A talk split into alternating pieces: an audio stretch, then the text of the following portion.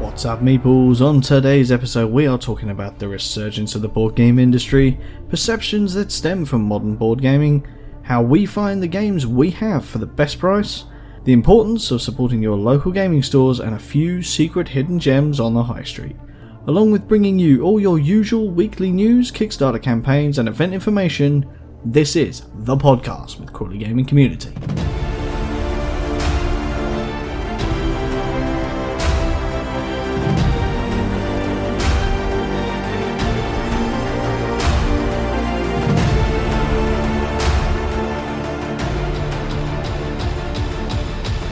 Welcome back to the show, guys. My name is Jason. And I am Ian. We are two game club organisers shooting the breeze about tabletop gaming. So, Ian, 2020 has obviously been a strange year for all of us, with being forced to stay in our homes and removed from doing the things we do in our normal day to day lives. But for me, it has really given me the time to think back and realise just how sizable the shift in modern board games' popularity has been over the past few years. Whilst lots of things can indeed be thanked for the variety of those board games we play, what is it that's caused the change in the industry and potentially even given us a second golden era of board gaming?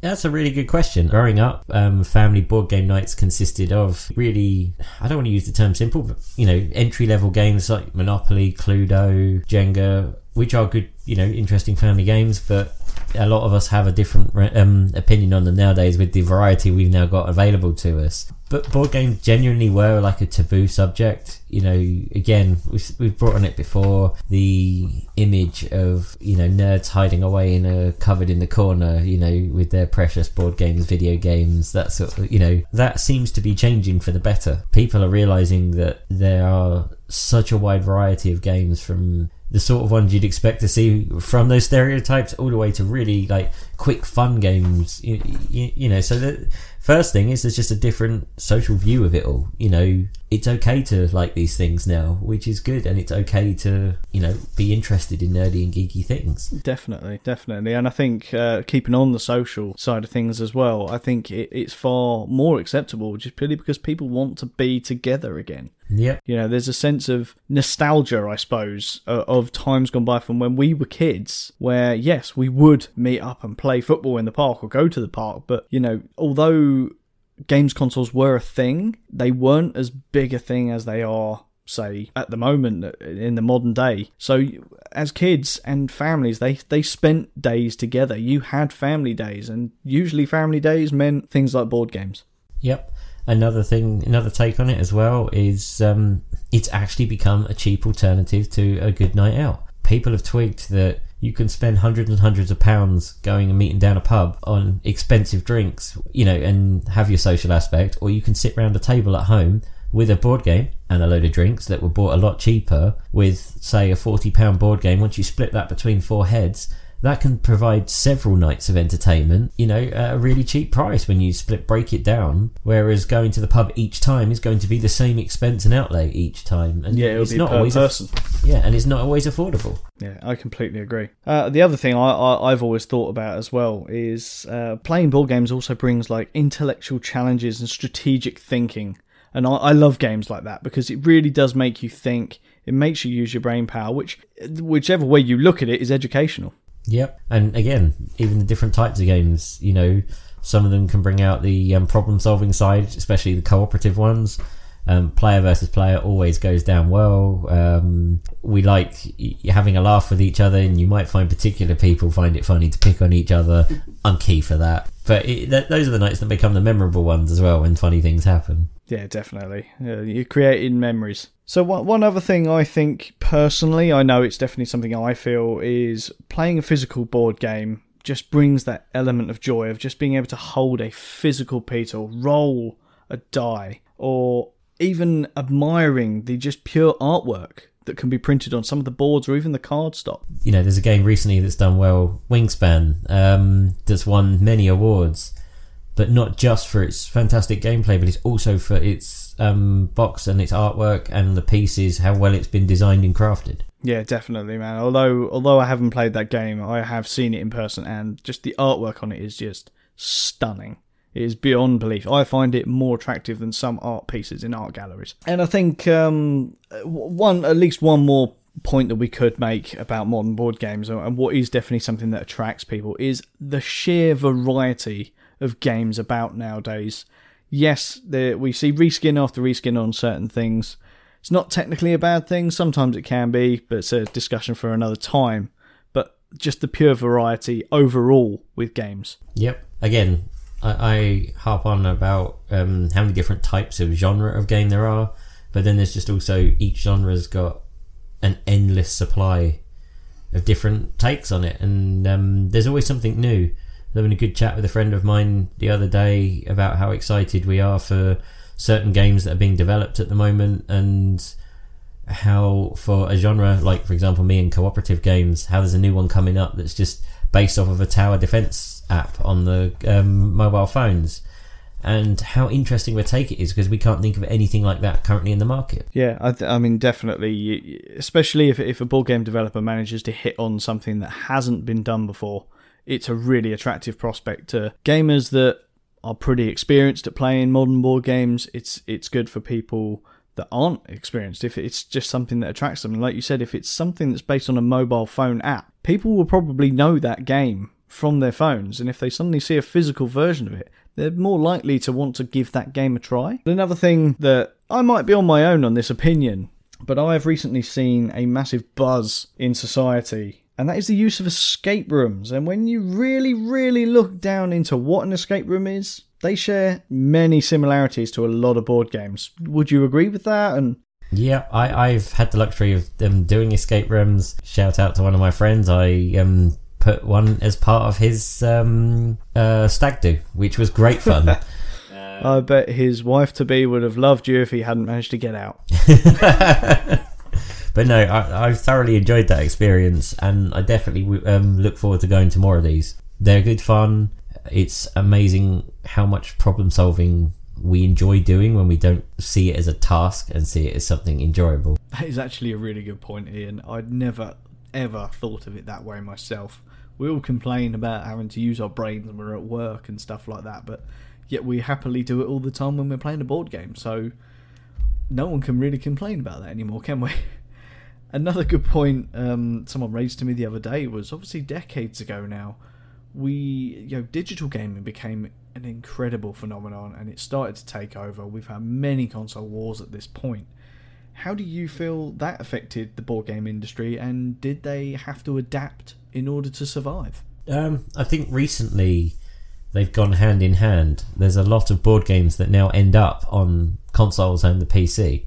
You know, I- ignoring just the tabletop simulator we've talked about before, where games are recreated to play and test from home. Lots of the big branded games like Ticket to Ride, Carcassonne, Sentinels of the Multiverse. Yeah, they've all gone online with their own apps. I mean, I, I played a legacy game called Charterstone that this year has launched its own app to play that again and again with people all over the globe. Okay. Which is really interesting to see, you know, and watch them develop. It's, it's good that they've uh, that they have adapted themselves so that they are trying to get hold of those people that are only really involved in the digital side of things. Again, all works on the same principle what we were talking about earlier. If they've played the digital game and they see a physical game, maybe, just maybe, they might make that transition. But another thing that I, I feel that board games have definitely done in order to try and bring in the youth of today who are super glued to their mobile phones is with certain board games are being released now with um, apps that are actually required in order to play the game. How do you think that has changed things? Has it changed it for the good or the bad? I'd say I'm 50 50 on that one. Um, I have experience of kickstarting a game last year that is app based and it is great fun. Um, I've got the U Boot board game based oh, off yeah, of uh, Submarine. So you have a crew of four. The app gets used throughout the whole thing. You have to react. You can speed up time and slow it down, but it will bring it back to real time when you're attacked by planes, other submarines, when your engines fail. You have to sort of, uh, but you all have four different roles, and you've got to work together and plan. But that includes like react, you know, the app doing things like one of them actually gets to use it as a periscope, which is great fun. That actually sounds pretty cool. But on the flip side, you always have to have that app available, otherwise that board game becomes useless. So So do you think that there there is a real risk there that at some point they will cease to support the game with with, with the app? I mean, there's a good chance of that. You know, in the short term, that's not going to happen. But what happens if you pick that board game up in like 15, 20 years' time? Will the apps even work? You know, we, we've seen technology change in our lifetime from floppy disks all the way up to an SD card that could probably run a, a room full of computers that, um, for, you know, from t- yesteryear. I still remember playing Snake and thinking that that was uh, revolutionary. You know. Yeah, so it's interesting to see um, whether the app-based board games will continue to be supported, and you know how backwards compatible they'll be, or whether they will just become a thing of the past. Who knows? Well, let's uh, let, let's hope they're not. You know, what one fear that has always gone through my mind, and is especially nowadays um, with what's going on. We're all sitting at home. We're all playing on things like Tabletop Sim- Simulator, Tabletopia, Vassal, and those kind of those kind of apps on the computer. What and it, it's stuff of my nightmares, really. That you know, I'll wake up tomorrow and all the board game companies have have decided that production costs are just too high and have decided that they're just going to go digital and it could be the end of cardboard revolution as we know it. I'm not sure I see that one happening. One of the lovely draws about board games is getting people around a table and that social aspect, especially more so than ever. You ask anyone at the moment trying to substitute our board games online with that instead of playing the real thing it's great being able to open it to more we were playing from someone with another country um, only last only yesterday evening but which we wouldn't have been able to do otherwise No. but on the flip side, it's not the same of having all those people in a room around you, you know, having a laugh, having a drink, um, even having a meal, you know, with a board game night as part of the night. And it, it just doesn't have the same appeal. We're social creatures, and I hope it's not too long before we get back to that. I completely agree with that. My personal opinion, going back to the the app based thing with, with regards to board games, is as much as it does annoy me and it does scare me for the future of board games, it is frankly a stroke of genius because the youth of today who are stuck on their mobile phones, stuck watching televisions, they are the gamers of tomorrow. And if if we don't manage to get them, that in itself could be the end of board games. So incorporating technology into board games, though it may not be something that true hardcore gamers won't really like, it is also a, a brand new aspect of the game. It does bring in new people. You know, my, my son is turning seven years old very, very soon, and already, to my disapproval, I may add, knows how to operate more electrical gadgets than I think I ever could. So the real question, Ian, is do you think an app is enough to sustain board games from becoming a thing of the past? I can see them working in a symbiote way, side by side. You need one to support the other. Um, having games that become apps has been a huge thing. As I said,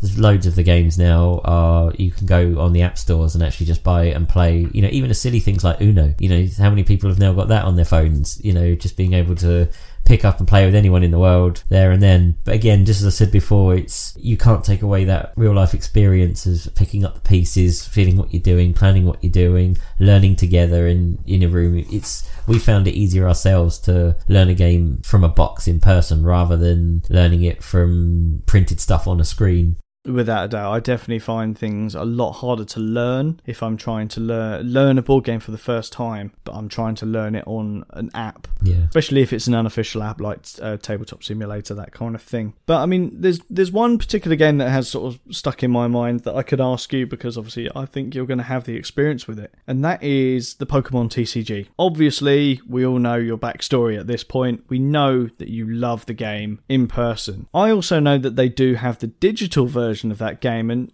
ha- I mean, have you tried it and how does it compare to the physical version considering it's been out now for quite some time? it's still again it's still not the same as playing it in person you can read an opponent that's in front of you by their body actions um, their reactions facial expressions tone of voice even so to know whether you're in a good or bad position without seeing any different of what's on the table in front of you you lose that online So immediately uh, reverting back to the board games here, immediately social deduction games are kind of never going to work. Yep. But, you know, having it all to access, it can be a lot quicker to play a game online because everything's instantly resolved for you rather than having to do all the maths in your head and whatnot there and then. The Pokemon card game in itself, as much as I adore the game, their online system is still buggy even after I think it's something like six or seven years that this thing's been live, um, which is a shame. Magic the Gathering's got a much better online presence to look at they seem to have a handle of theirs in a lot better fashion. But both games are still good online, and I do use both, even if I don't play Magic in paper. A good example is Magic Online is free to play, Yeah. so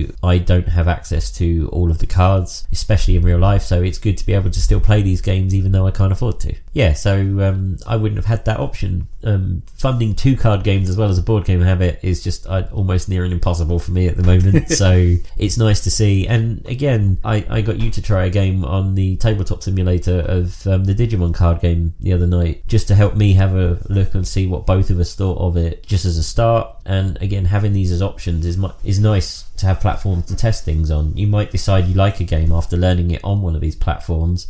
And then go out and spend money on it, you know, and it's a lot of money to waste if you get it wrong, especially on a collectible card game. Yeah, definitely. So I mean, back to back to board games themselves. There are um, we've obviously been over quite a few factors that are positive for the industry and what it is that is bringing people in, but there is also a negative to everything, and I do think we should cover a couple of those now. And uh, one of the key ones that I think is off-putting to many many people is when someone is looking at getting into a modern board game, they go to their local store, and the first thing they see is modern board game, seventy pounds. And the first thing that goes through their head is, well, hang on a minute. I've seen older style games, like the game that will not be named for no more than thirty pounds. How do you feel that really really affects modern board gaming as it is? And you know, what would you say to people? it makes it a very difficult industry to um, get into. I think I touched on this on our last episode as well, where this is where having the um, social groups really comes in handy because I a personal game for me that I struggled to just take the plunge on was a game called Zombicide because it's very miniature heavy with large plastic miniatures as well as smaller ones in it. The game I think retails at like 80 to 90 pounds just for the base game and that's without anything you want to add to it. But it's one of my favorite games. But trying to decide whether it's worth a punt of that sort of money, you know, you could buy a games console for double that. You know, each individual game on those is half that value almost. So Yeah. it's it's a big commitment. But again, this is where things like tabletop or the communities that other people may have these games to try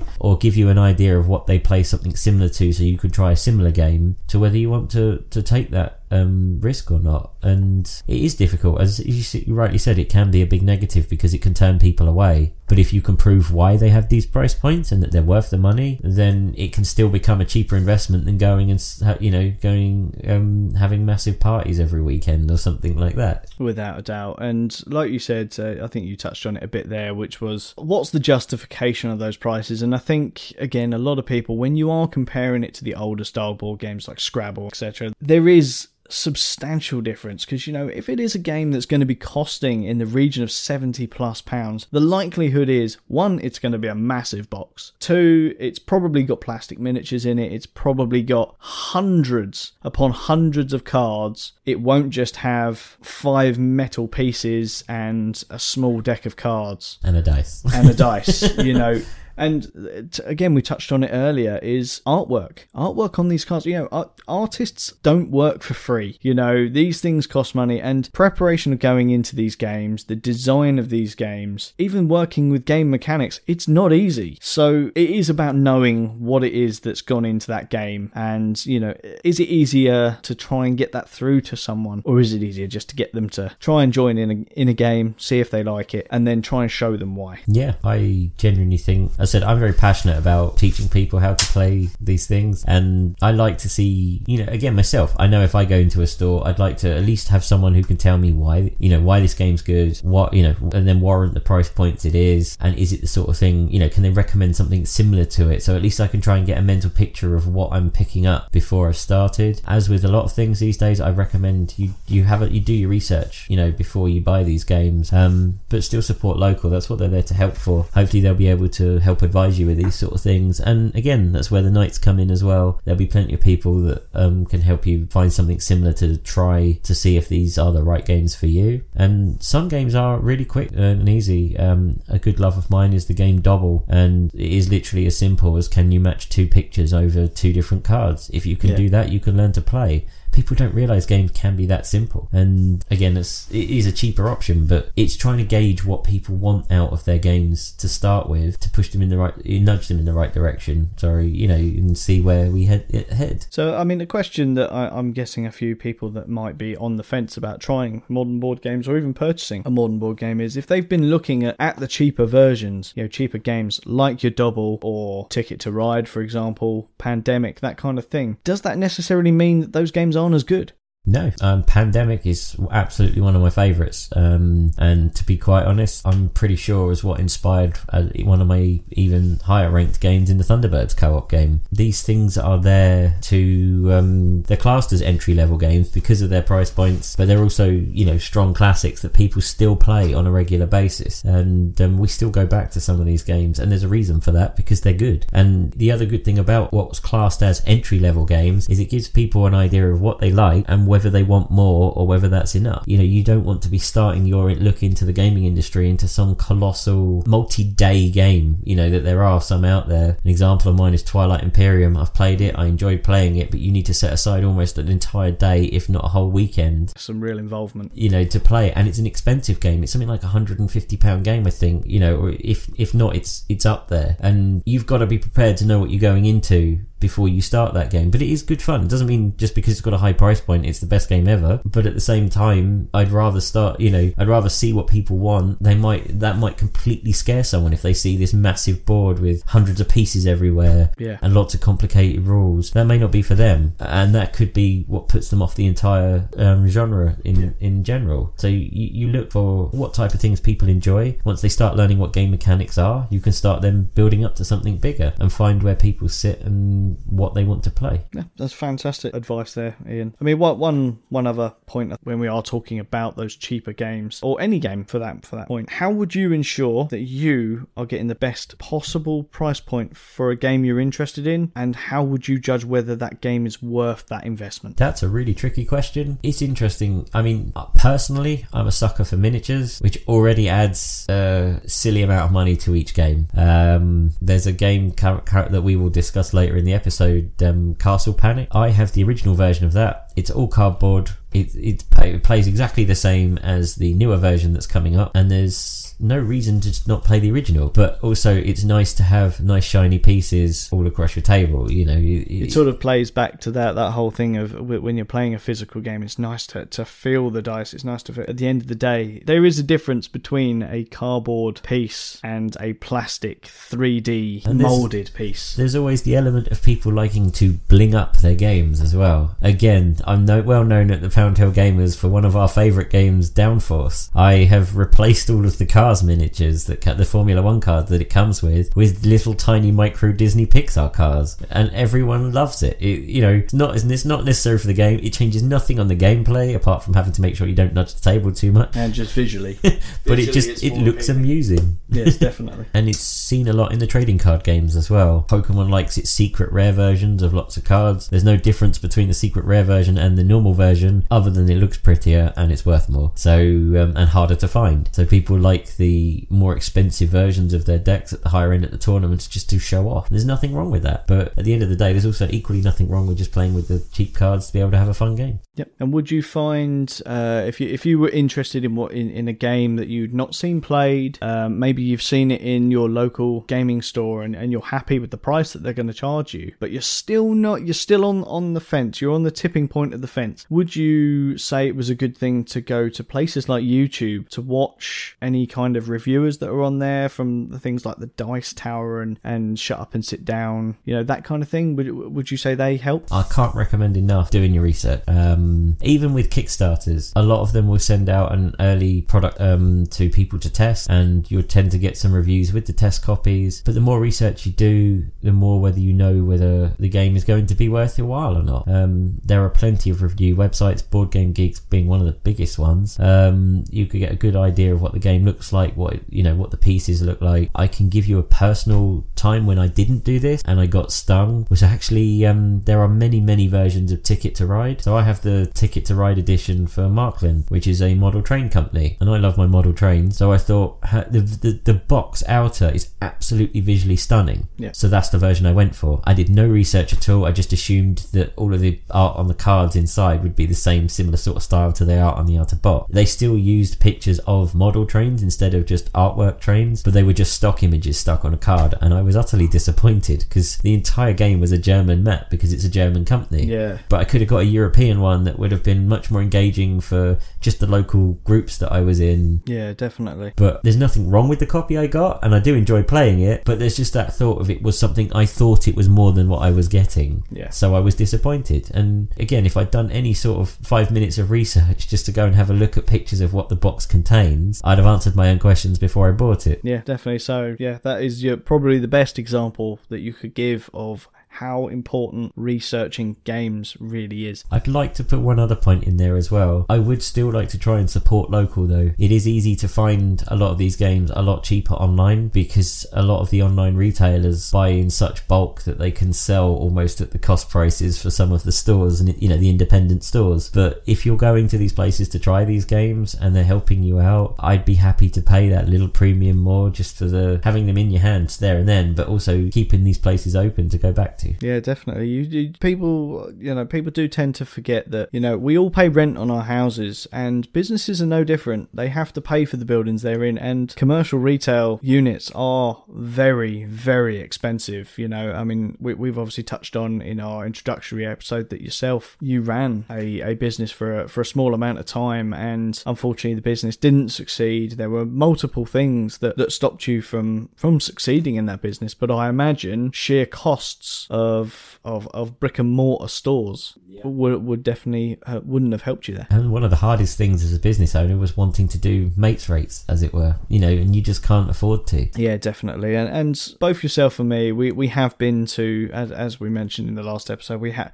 we have had the luxury of going along to trade toy fairs and meeting up with some of the distribution companies, and it's one of them things like the more same with everything, the more you buy of something, the better discount you're going to get. The big retailers online, your Amazon, etc., they can afford to buy thousands of copies of one particular game, at which point they'll probably get it at 50% off. Whereas your local gaming store may only be able to afford out of their kitty to, to get in maybe six copies of that game in the hope that they're going to sell at least four of them straight away. But because they're only buying six, they may only get 10% off of RRP. So if they're charging you RRP for a game, it's probably because they have to make that 10%. It's not a business if they get it in and sell it to you what they pay for it. They're never ever going to pay for the, the unit they're in or anything like that. You just have to remember these guys are there for you. If they're putting in the effort to help you and even help you research whether that game is good for you or not, it is so imperative to support those stores. Now so more than ever. Our local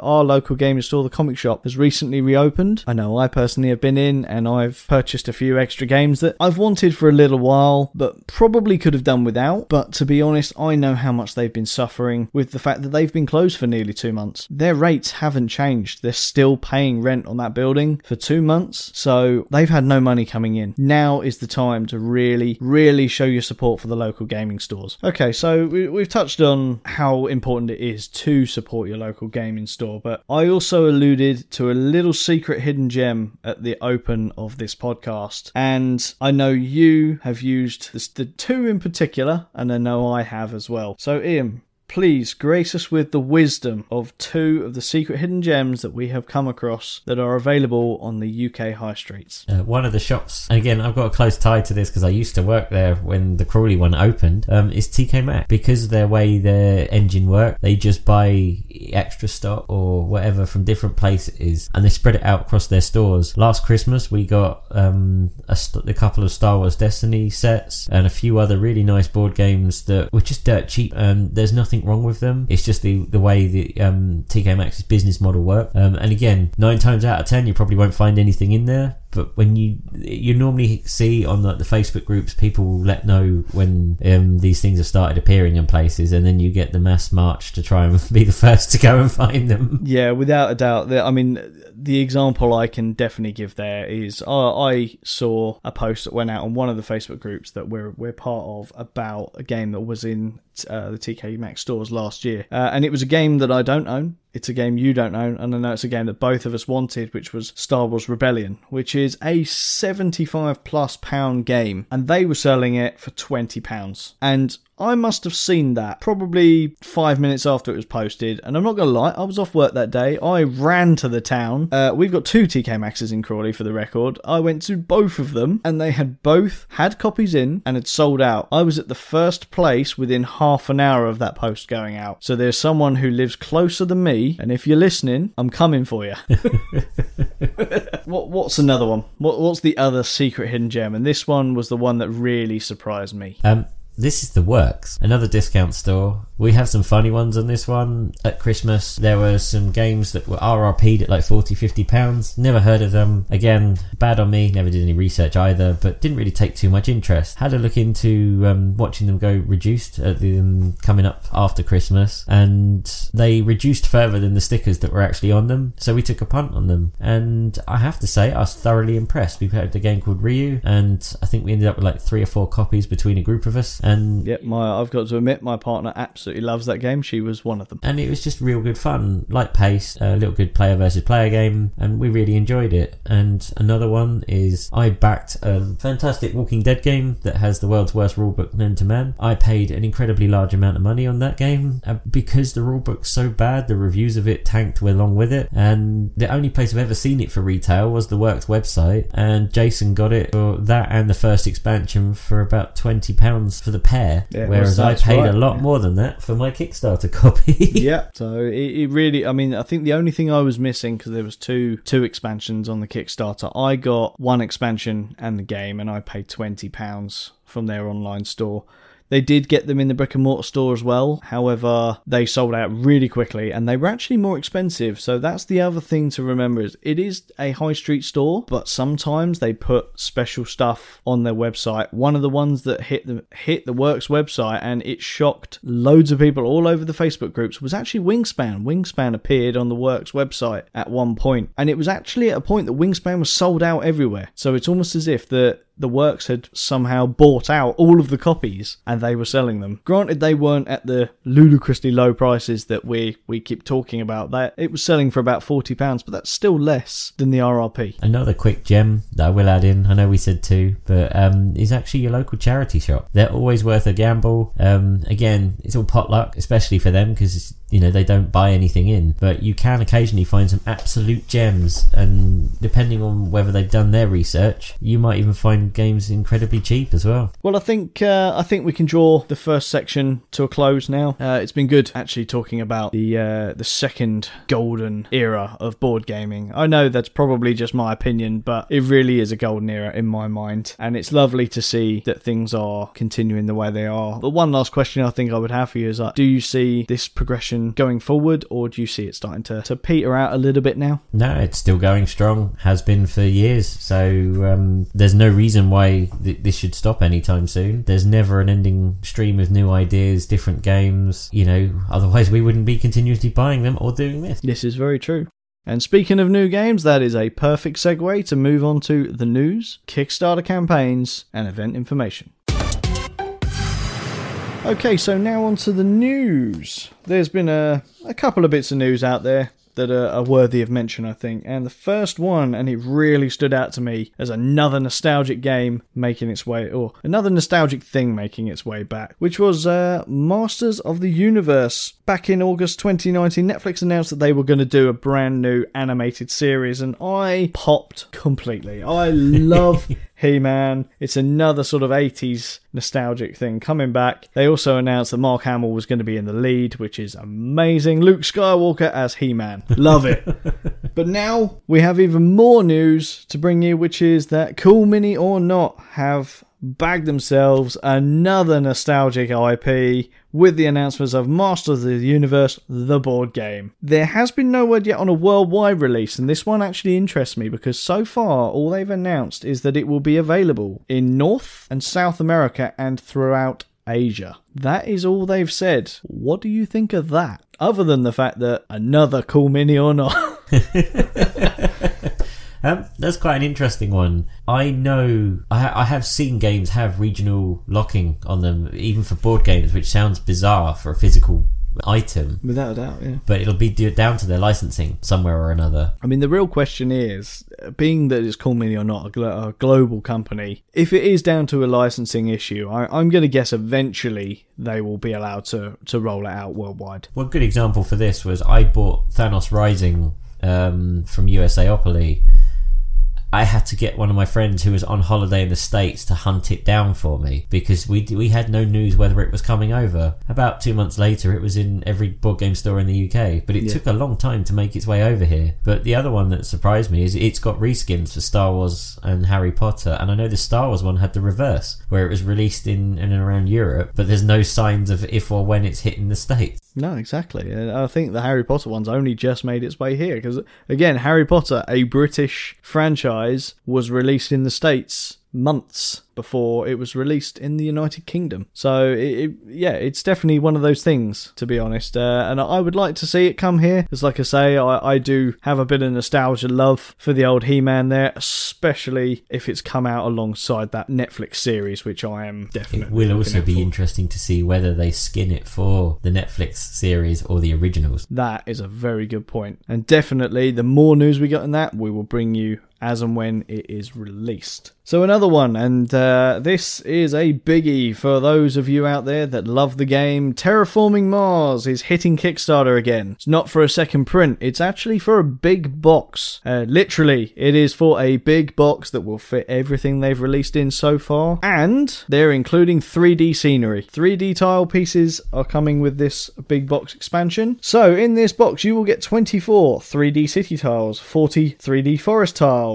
9 3D ocean tiles, and 14 special tiles. Uh, this ex- this expansion is actually launching on Kickstarter on the 9th of June, which I've got to admit, I'm tempted by this one. I like blinging my games. Again, it's another good game and a good example of making your games look pretty and look exciting. There's nothing wrong with the original copy. I'd be happy to play either, but obviously, lovely 3D print, um, printed parts and components that you can pick up that just look more stunning half the time. But it, again, you pay with the price.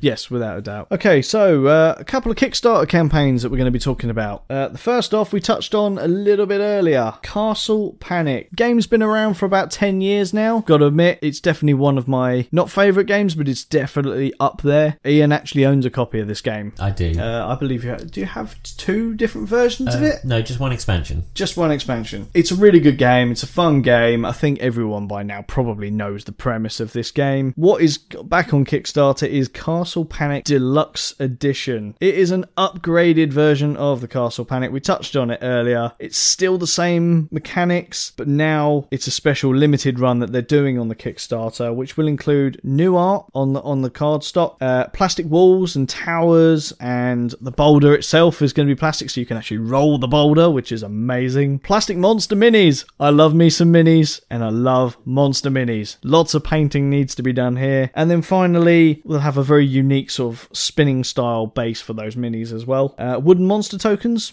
and so you know and so much more the list goes on there's loads that's coming with this ian how do you feel are you going to replace your copy Um, I probably won't be, just because I have to, um, unfortunately, watch my spending. But I have a good note and a bad note on it. The minis and the new artwork is stunning. It's a really nice upgrade to it. Having a bigger box as well, like we just mentioned with the past big box expansion, it's always nice to have all of your components in one game rather than spreading them over multiple boxes. we all know how i love to store all my stuff in one box I do have one thing from having a look at the Kickstarter earlier. Earlier that I am disappointed with is they've made the deluxe for the base game. They haven't touched on the two expansions. You can buy them as tiers of your rewards to actually come with the game, but they'll be the old style non minis, just add ons, which for me will be a bit of a bugbear of having mixed game pieces Yeah. on different styles. I yeah, I think I would uh, definitely agree with you on that. I mean, maybe uh, it's one of those things. If if you are a backer of this game, you know, is it worth dropping dropping them a message and sort of saying, can we have that as a stretch goal? Maybe you know, the ability to upgrade those expansions to having the minis as well. And the other thing, is a hefty price point on it as well.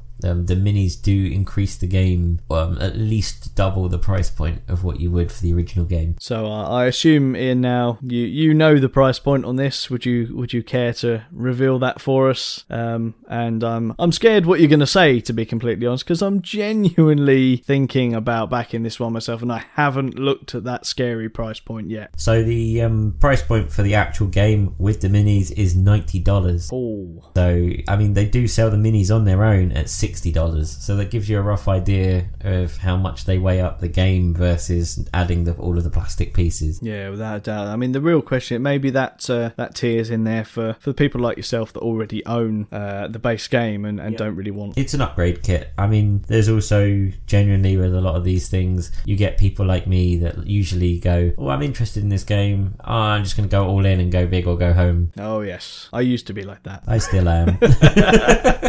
Okay, so that is Castle Panic, which is live on Kickstarter right now. So if you, if you are interested in that game, head over to Kickstarter, have a look, see what kind of level you're looking at. If you are going to back that game, get in contact with us. We'd love to hear your reasons why you're backing that game. And yeah, we're going to move on now to uh, another new game. Ian, over to you. So, um, I'm going to give a shout out to one of our friends, Ed. We discussed before the tabletop simulator platform. Um, a lot of the Kickstarters now are trying to get their games developed on there for people to test. So, again, we come across one called Bristol 1350. The description of it is a medieval game of racing, plague, and deceit. Um, Ed wanted to try it before he um, potentially backed this game, and me, Jason, and him sat down with a few others as well in our Monday um, group and tried this. And I have to say, it was fantastic. It's the It fourth. was it was a real surprise, actually. I, I, I've got to admit, I, I didn't hold high hopes for it, but I, I really, really enjoyed that game. So the premise of a game is you have a um, 16 space map of Bristol, and you have three wooden carts. You have to try and get your cart to be ideally the first one out of the um, city, but everyone in your cart needs to not be infected by the plague. And the simple way of this is you have two symptom cards with numbers on. If at any point in the game your numbers add up to six or more, you have the plague for the rest of the game. But however, uh, you roll dice to see um, each turn to see which carts move. There's three colours on the dice with two symbols. They're either rats or apples. If two rats of your colour get revealed, everyone on your cart at the end mingles. So all of your numbered cards get shuffled into a pile plus one added from a deck. They're all shuffled and re-dealt out. So at any point in the game, you could be fine, but then suddenly get cards that make you ill, or vice versa. There are other like option cards and stuff you can play. There's remedies and things that you can get, and other moves you can get with special abilities to try and manipulate these things. But the simple premise is you want your cart to get out as quickly as possible, and either if you're already infected, you want to try and infect everyone else as quickly as possible without people twigging, or if not, um, because uh, you lose regardless, so you want to make as many other people lose as you can. If not, you want to try and get your cart out and work together with these people in your cart to leave as quickly as possible and hope that you're all healthy. So there is indeed a uh, a player versus player aspect to that. However, the game itself is more along like a semi-cooperative gameplay, isn't it? You have to work together to get these carts because we were working against the other carts to try and change their dice to our colours, you know, to try and get it quicker. But I, I had the luxury of being both healthy the entire way through one game we played and also starting the game with the plague and trying to work out how I can try and manipulate the different other players to try and make as many people lose as I can, which was just as much fun. Without a doubt, um, I, I definitely, I definitely enjoyed this game. I, I can well see. Obviously, we played this game on Tabletop Simulator. I can see when this game gets to us physically and we're able to play it in person. A whole new aspect is going to come to this game because you are going to have Poker Face is going to be installed in this game. You're going to be able to see people's faces and you're going to be able to tell if you're good at reading people's faces. You're going to know exactly who has the play and who the hell you stay away from. You can't hide behind a screen in person. Exactly, exactly. So, I mean, out of five, what would you give that game? Solid solid four. I, I, was. I think I would definitely agree with that. That is definitely a four out of five game for me. And what is the price point on that game? so for the base game as itself, it was twenty one dollars. That's a pretty good. Um, they did an upgraded version as well that was $39. This now comes with metal carts um, and metal coins, and it just generally a little bit tarted up. It, it, it, it looked worth the extra extra pennies, in my opinion. I would definitely agree with that. And from what I remember of looking at the Kickstarter pledge, even the base game, uh, because of stretch goals, has received a few upgrades. Uh, if I remember correctly, is now with a neoprene mat. Uh, I believe so. And the nice thing about this is the book as is the box. Sorry, comes as a book. They look. You could actually put their games. They've got a series of four. This is the fourth. You could put them all up on a bookshelf, and they would look, they would sit right in. I think that'll work really well for those husbands that are trying to hide that they've purchased another game. So there you go, guys. Top quality CGC tip. Buy this game and hide it in amongst your wife's book. cool. so that is all what we've seen that's really stood out to us on Kickstarter this week. We've got one more section for you, and that is event information. Agreed. Uh, at the same time as last week, we're still in the middle of all this lockdown, so all these events are indeed cancelled. And the one I'm going to tell you about today was the UK Games Expo. It's one of our biggest expos here in the UK, and I was gutted to find that they that originally they postponed it, then they cancelled it outright. However, they have now announced that they are going to do what they are calling virtually expo. So basically, what they're going to do is they are going to do an online version of the UK Games Expo, and that will be taking place on Friday, the 21st of August, through to Sunday, the 23rd. And I think uh, I think you and me will be uh, will be getting in on that action because that might help to take the sting out of uh, not being able to attend these things physically. Yeah, it's a shame in this current era, but I can fully understand why they've done it. But at least we've now got something to look forward to. Yeah, definitely. And uh, I'm actually very much looking forward to that, and hopefully we'll get some uh, some new game announcements out there from some of the companies. But I think that's uh, about all we got time for today, Ian. Yeah, um, it's been quite a good one. Uh, looking forward to carrying on. Yeah, definitely. Uh, I think we have a rough idea of what we're doing now. Um, so some say. so some say, but I guess we'll see how you guys react. Obviously, if you have enjoyed what we've been doing here, what we have done today, what we've talked about today, please do give us a five star review on Apple Podcasts, share and subscribe to our podcast. It really does help us bring the best content that you actually want to hear. You can hit us up on Facebook, Twitter, Instagram. Just search for the podcast with Crawley Gaming Community. If you want to email us, you can also do that at the podcast with Crawley Gaming Community at gmail.com. Ian, do you have anything else you want to add today? stay well, stay safe, everybody. Fantastic. Thank you very much. Thank you very much for joining us, guys. We'll see you again very soon. Bye bye. Goodbye.